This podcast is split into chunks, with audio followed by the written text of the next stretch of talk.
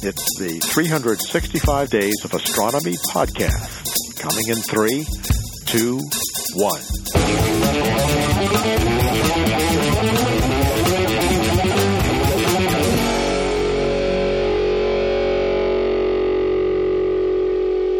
Good news, everyone. There's a magnetic force field surrounding the Earth and protecting it from harmful radiation from space. Deadly solar radiation streaming from the sun and cosmic rays coming from other stars are stopped dead in their tracks by this protective magnetosphere. But also bad news. This force field is a swirling donut-shaped field of deadly radiation. And the astronauts wanting to go to deep space will need to pass through this region and take an increased dose of radiation. I'm talking, of course, about the Earth's Van Allen Belts. Now, the Van Allen Belts are two donut-shaped regions of high-energy particles captured by the Earth's magnetosphere. They got their name thanks to their discoverer, James Van Allen. In fact, until the space age, we had no idea these regions existed. The first U.S. satellite, Explorer 1, was sent into orbit on January 31st, 1958, followed by Explorer 3 just 2 months later.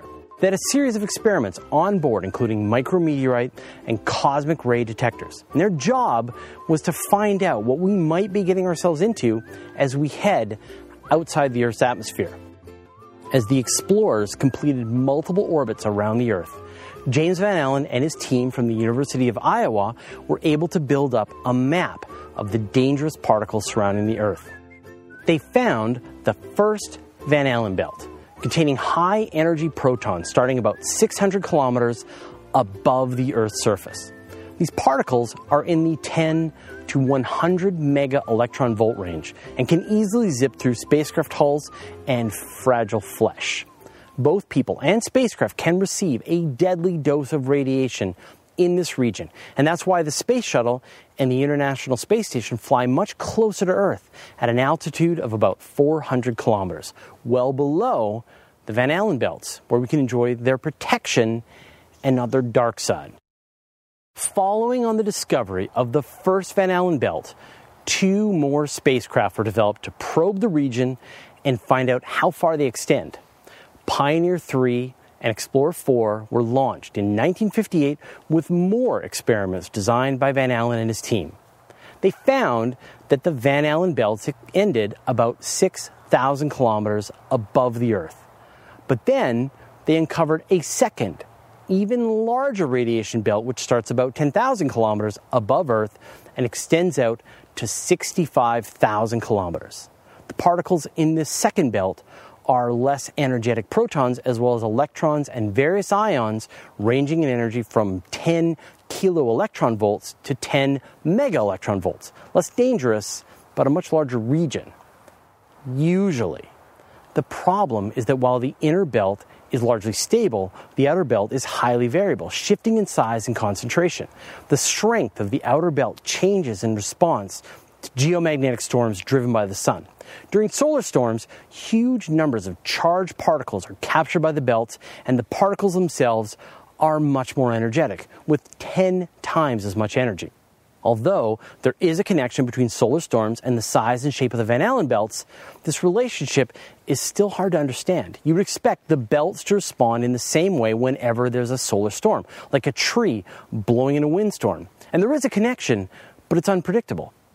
Sometimes the Van Allen belts increase in strength or decrease or just remain the same during a solar storm, and it's this unpredictability that makes them a unique hazard to spaceflight and satellite operations. Since the Van Allen belts are such a dangerous hazard for the future of spaceflight, NASA has decided to study them further. In 2012, the agency launched the Van Allen Probes mission into orbit around the Earth. This consists of two satellites flying in formation through the Van Allen belts, ranging in altitude from 500 kilometers at their closest point to the Earth out to 30,600 kilometers. This gives them a chance to fly through every portion of the Van Allen belts. And the key is that it's two identical spacecraft that follow the same trajectory around the Earth.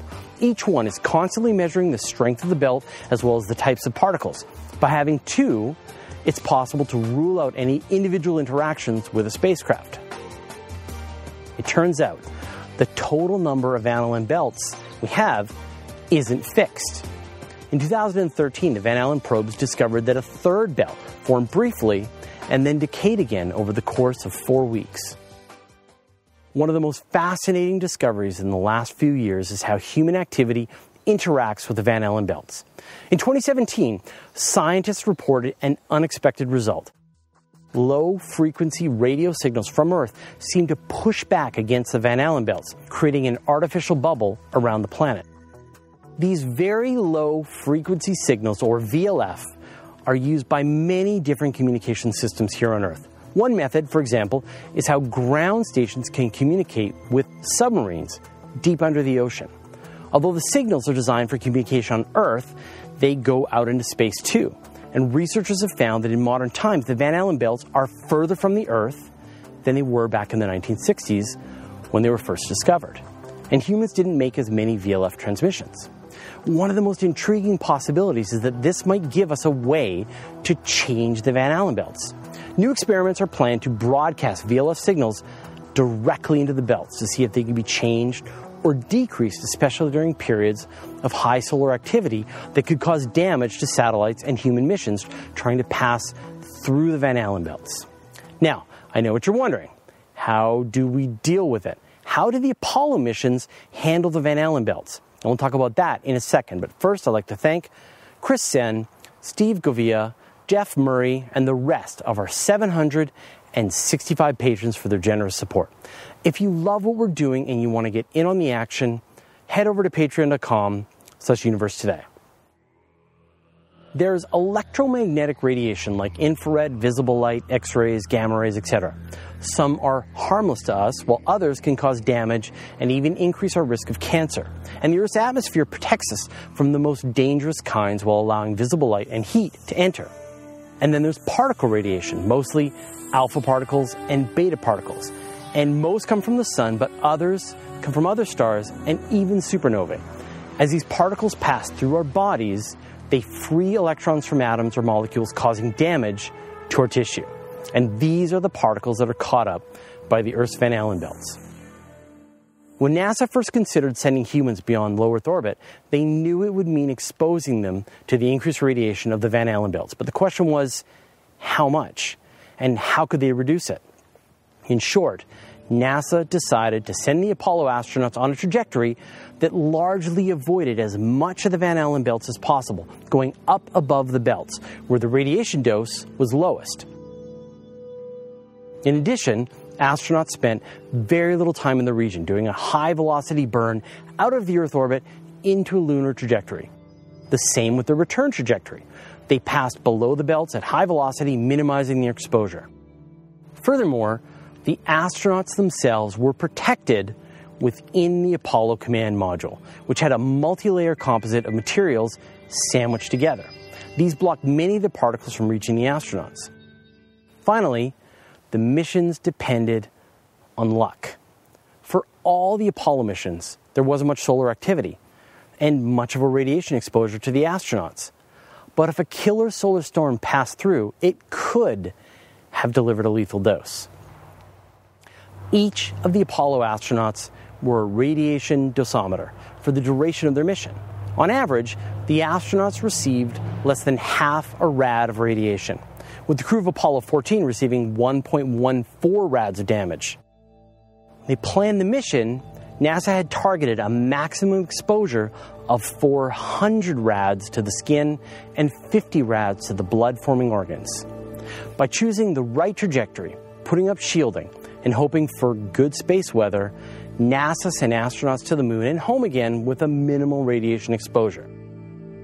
That said, the Van Allen probes are showing us how variable and chaotic these belts can truly be. What should be a safe journey can sometimes be deadly, so we really need to learn more about the relationship between the sun's activity and the intensity of the Van Allen belts. Once this relationship is better understood, I can imagine future missions waiting for the good space weather conditions before making the journey through the Van Allen belts. What do you think?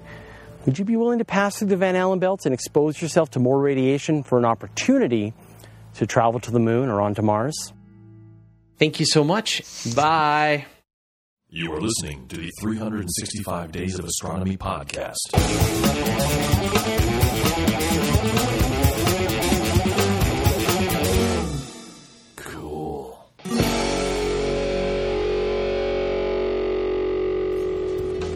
The 365 Days of Astronomy podcast is produced by the Planetary Science Institute.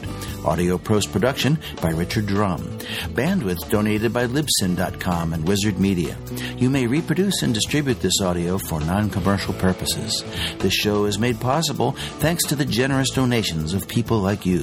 Please consider supporting our show on patreon.com/365 Days of Astronomy and get access to bonus content.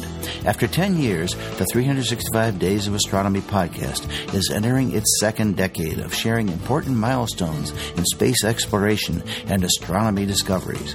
Join us and share your story. Until tomorrow, goodbye.